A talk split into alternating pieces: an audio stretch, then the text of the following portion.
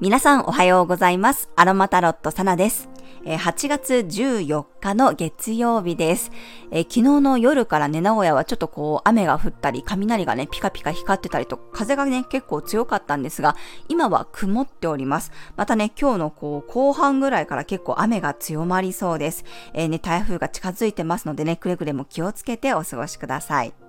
はい。では早速8月14日の星読みと12星座別の運勢をお伝えしていきます。月は蟹座からスタートです。えー、昨日に引き続きね、この蟹座というエネルギーは家族で過ごすということだったり、まあ、仲間内にこう意識が向かったりとか、あとはこうご先祖様に対してね、思いを馳せるようなこう手を合わせるには本当にね、ぴったりな月の配置になっています。今日が蟹座の月のラストで、夕方4時48分に月のボイドタイムに入り、えー、夜7時38分には月は獅子座へと移動していきます。ヤギ座の冥王星と向かい合う緊張の角度で、魚座の海王星がそこに調停して緊張感を和らげています。そして乙女座の火星とお牛座の天王星とは60度のセクスタイルというね、こちらも調和の角度で地と水の小三角ができています。昨日とね、似た配置ではありますが、今日はそこに冥王星と海王星が絡んできます。ヤギ座の冥王星というのは地の時代の崩壊であり、0か100かというね、究極的なエネルギーです。そんな冥王星が真向かいにあり、月という感情を揺さぶったりね、プレッシャーを与えます。180度のこの向き合う角度なので、一緒にいる誰かから強烈なメッセージを受け取ったり、選択や決断を迫られるようなこともあるかもしれません。まあ、それこそね、今、お盆休みで身内と集まっていて、お墓の話とか家の話が出てきたりね、まあ、ちょっとこう、どうするのってこう、責められるような雰囲気もあるかもしれません。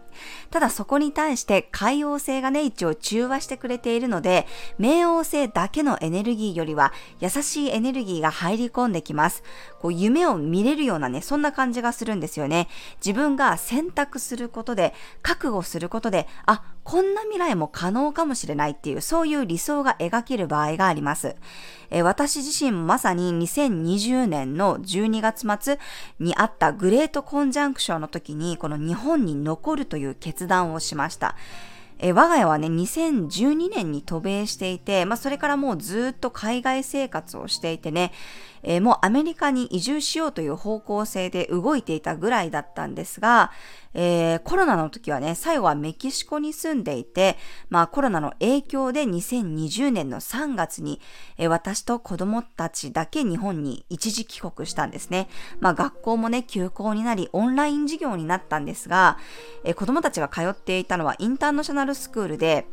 なんだけど、授業の半分がね、スペイン語だったんですね。まだメキシコに住んで半年ぐらいしか経ってない状況で、まあ、幼い子供たち3人の英語とスペイン語のオンライン授業を私一人で監督するのはね、もう無理だって判断をしました。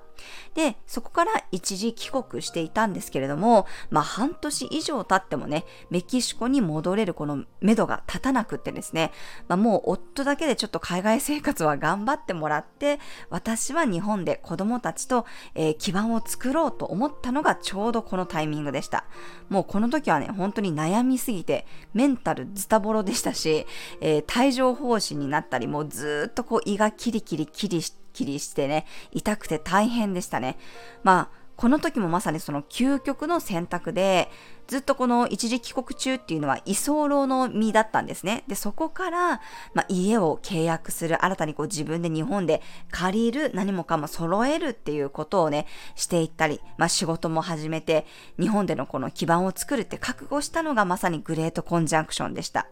でもその時も、こう葛藤とかプレッシャーはありつつ、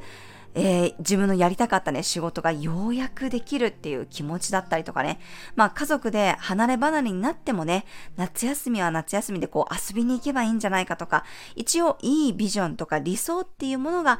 たからこそ、えいってこう飛び込めたんですよね。あの決断があったからこそ今があります。え決めた瞬間からね、トントン拍子で、え今の家が決まっていき、そこからこうサロンオープンに向けて準備したり、まあ、セッションをスタートさせたり、YouTube を始めたりで本当にね、今があるんですよね。そんな風に自分の夢や理想のために思い切ったアクションを起こす、そのきっかけというのが今日は起こりやすいかもしれません。昨日に引き続き、蟹座の月は、大牛座の天皇星という変化の星と、乙女座の火星からも刺激を受けていますので、まあ、自分の価値観の変化に伴い、調整というのもね、セットでできる、そんな雰囲気があります。新月直前で手放しパワーも強まっていますし、まあ今ね、獅子座の太陽と金星に対しても、この天皇星が90度というスクエアのね、葛藤の角度なので、突然の別れを決断したり、ガラッと何かを変えようとするような、そんなね、条件がね、揃っている星の配置です。えー、我が家もあのグレートコンジャンクションからね、また3年近く経って新しいところに移動しようとしています。えー、私の今年のね、えー、サタン、サタンでたんじゃない、えっ、ー、と、太陽回帰ソーラーリターンズを見ていても、まあやっぱりちょっと引っ越しっていう星の配置でもあったりするんですよね。まあコロナ禍で借りたこの家でしたが、またもうそこからね、時間が経って家族が全員日本に揃ったことで、まあちょっとこう次の生き方っていうものを考えて、またこう変化しようとしています。まあそういう変化をね、ちょっとこう促されやすいような星のエネルギーでもあります。そして夜月が獅子座に入るとね、一気に新月ムードになっていって、何か新しいことを始めるために立ち上がることを応援してくれそうです。まあ、そして今ね、台風が来ていて、こう、低気圧の影響で体調がね、こう、優れない方も多いと思いますし、このね、水と土のエネルギーっていうのは体にも出てきます。乙女座の調整力がこう肉体にね、現れる場合もありますので、まあ無理しないことだったりね、台風の影響というのを決してこう軽視しないように過ごしていきましょう。今日はね、ジャスミンの香りが緊張感を和らげて、一歩前に踏み出すことをサポートします。そしてレモンの爽やかな香りが、こう、うつうつとしたね、気持ちを流して、すっきりとさせてくれるでしょう。はい、それでは12星座別の運勢をお伝えしていきます。お羊座さん、保守的な気持ちが強まる日、安心できる環境や居場所でこそ自分らしさが出てきそうです。お牛座さん、好奇心が強まる日、連絡のやりとりが増える人もいそうです。臨機応変に動いていきましょう。双子座さん、堅実さが出てくる日、冒険するよりも確実な一歩を踏み出すことを優先してください。蟹座さん、感情の波が大きくなる日、大きな気づきがあったり、カチッとはまる感覚になることがありそうです。獅子座さん、だんだん盛り上がっていくような日、徐々にボルテージを上げていくような高揚感があるかもしれません。乙女座さん、ちょっとした未来への決断ができそうな日、後押しが入ったり、誰かからの一言や情報に背中を押してもらえることがありそうです。天秤座さん、ストイックさやパワフルさが際立つ日、フィードバックがもらえて嬉しくなったり、ますますやる気が出てきそうです。サソリ座さん、何かと広がりやすい日、小さく始めたことでも拡大しやすいでしょう。完璧を目指すよりもざっくりとした感じや軽さを意識して動いてみてください。伊手座さん、重厚感のある日、何かを任されたり担うことがあるかもしれません。責任重大でも得られる報酬も大きそうです。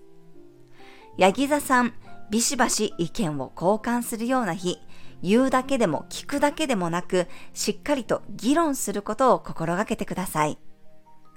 水亀座さん、調整ができる日、きちんと現実を見て最適解を見つけられそうです。軌道修正もうまくいくでしょう。魚座さん、愛情が噴出しそうな日、気持ちの交流ができそうです。自分の良さを上手にアピールできるでしょう。はい、以上が12星座別のメッセージとなります。それでは皆さん素敵な一日をお過ごしください。お出かけの方は気をつけていってらっしゃい。